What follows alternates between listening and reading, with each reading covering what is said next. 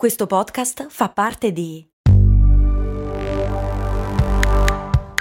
Voice Podcast Creators Company. Vacanze in Sicilia o in Sardegna? Con i traghetti GNV porti tutto quello che vuoi, ti rilassi fino a destinazione e se prenoti entro il 14 maggio, posto ponti a partire da 33 euro. Non c'è modo migliore per andare in vacanza. Scopri i dettagli su gnv.it. Offerta valida sulle linee Napoli-Palermo e Genova-Olbia, 10.000 posti disponibili.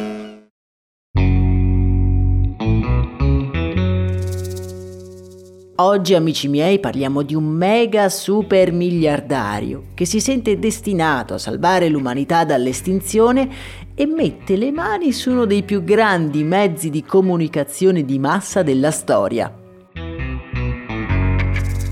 Ah sì, e poi parliamo anche di Elon Musk.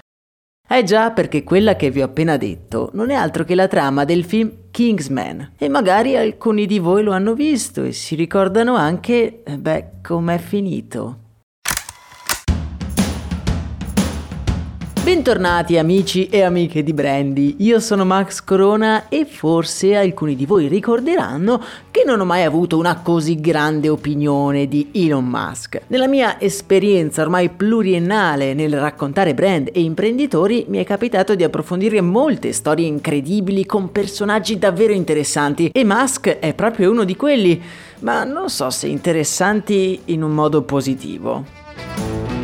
Musk non sono mai riuscito proprio a decifrarlo, mi sembra un po' un cavallo pazzo, pieno di idee, una più ambiziosa dell'altra e pieno, anzi strapieno di miliardi per realizzarle. Oltretutto, se prima non ero un suo gran fan, recentemente è entrato addirittura di diritto nella mia lista nera. Ma andiamo con ordine e cerchiamo di capire davvero quale sia la sua vera natura e cosa si nasconde dietro la sua mask era. Eh, già la farò un paio di volte questa battuta. Scusate.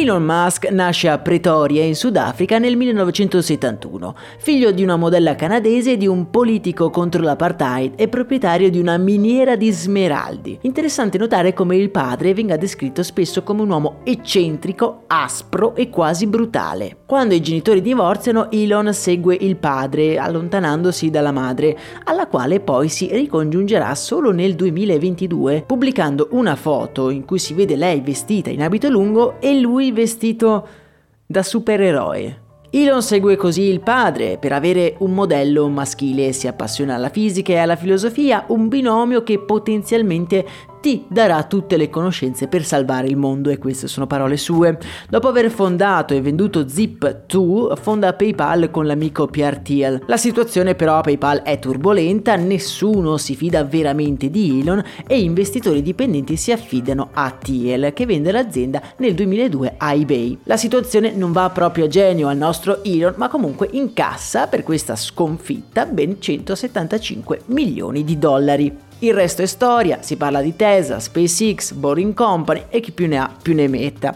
E ora è arrivato il turno di Twitter. Elon vuole cambiare il mondo, anzi vuole salvarlo, ma esattamente da cosa vuole salvarlo? In un interessante articolo pubblicato su Repubblica, che vi lascio nel nostro canale Telegram, vengono interrogate le persone più vicine a Musk per capire chi realmente lui sia. Il risultato? Beh, alla fine pare che nessuno lo sappia. Uno dei suoi più stretti collaboratori lo definisce così. Elon è un tipo che non perdona, perché cambia ogni momento. Nessuno lo conosce o capisce davvero. Dai suoi familiari e ai suoi colleghi, io gli sono stato vicino, ma per me resta comunque un mistero. Una sola cosa imparato bene su Elon, gli sta a cuore una parola di quattro lettere. Musk. Beh, direi abbastanza rassicurante, no?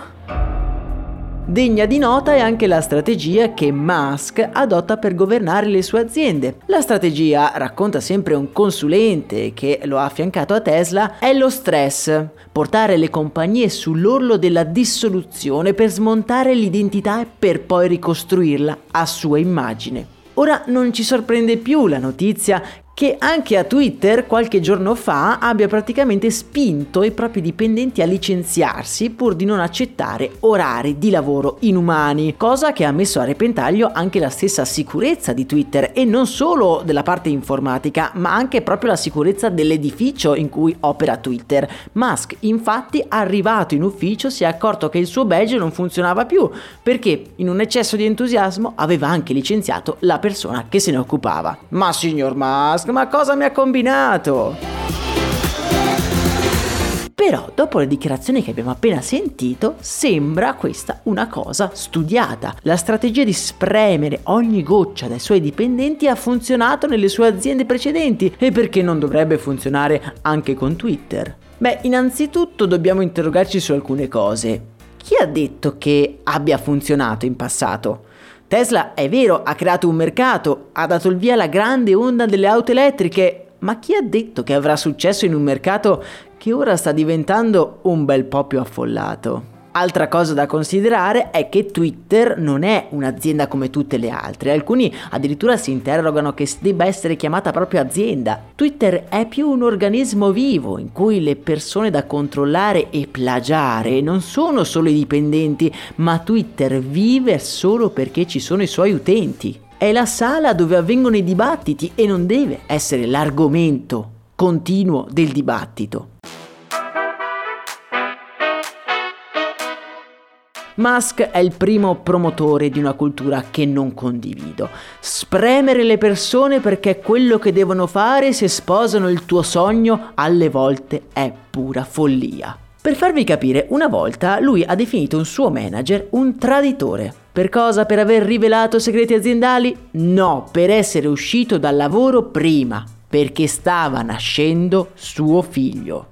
Elon Musk con Twitter sembra essere arrivato un po' alla sua sfida suprema, quella che deve affrontare ogni supereroe, vero o presunto. E forse il suo vero superpotere, ovvero i miliardi, non basterà questa volta, perché deve combattere contro la coscienza umana, contro il libero arbitrio e contro milioni di donne e di uomini. Il sentimento nei suoi confronti sembra essere cambiato. Prima era l'eroe e ora sta antipatico un po' a tutti. Mentre registro questo episodio non faccio a meno di pensare e ripensare a quella citazione di quel famoso film di supereroi mascherati. O muori da eroe o vivi tanto a lungo da diventare il cattivo. Non dimentichiamoci che mask in inglese suona come mask, ovvero maschera, e nessuno sa cosa ci sia dietro la mask di Elon Musk.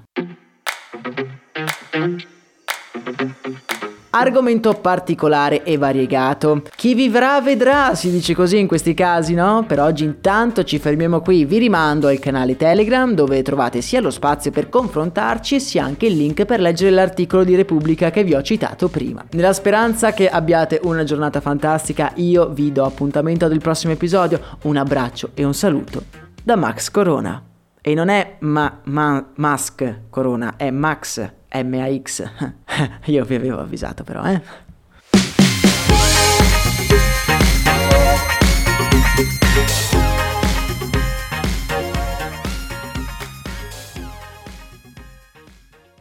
I'm Sandra, and I'm just the professional your small business was looking for. But you didn't hire me because you didn't use LinkedIn jobs. LinkedIn has professionals you can't find anywhere else, including those who aren't actively looking for a new job but might be open to the perfect role, like me.